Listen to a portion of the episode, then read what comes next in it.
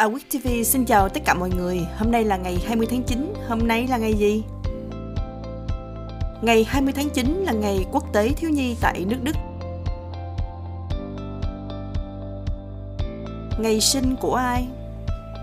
Ngày 20 tháng 9 năm 1954 là ngày sinh của Henry Samuel Lee, nam doanh nhân người Mỹ, ông đồng sáng lập Broadcom Corporation. Vào ngày này năm 1964 là ngày sinh của Trương Mạn Ngọc, nữ diễn viên nổi tiếng người Hồng Kông. Cô là nữ diễn viên người châu Á đầu tiên giành giải nữ diễn viên xuất sắc tại Liên hoan phim Cannes. Cũng vào ngày này năm 1975 là ngày sinh của Juan Paulo Montoya, tay đua xe hơi người Colombia. Ngày 20 tháng 9 năm 1986 là ngày sinh của Hồ Quang Hiếu. Anh là ca sĩ nhạc trẻ người Việt Nam. Anh phù hợp với các ca khúc ballad nhẹ nhàng.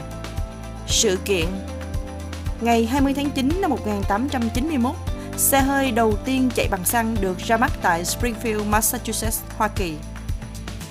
Liên hoan phim Cannes đầu tiên được khai mạc vào ngày 20 tháng 9 năm 1946. Cũng vào ngày này năm 1967, tàu RMS Queen Elizabeth II được hạ thủy tại Clypen, Scotland.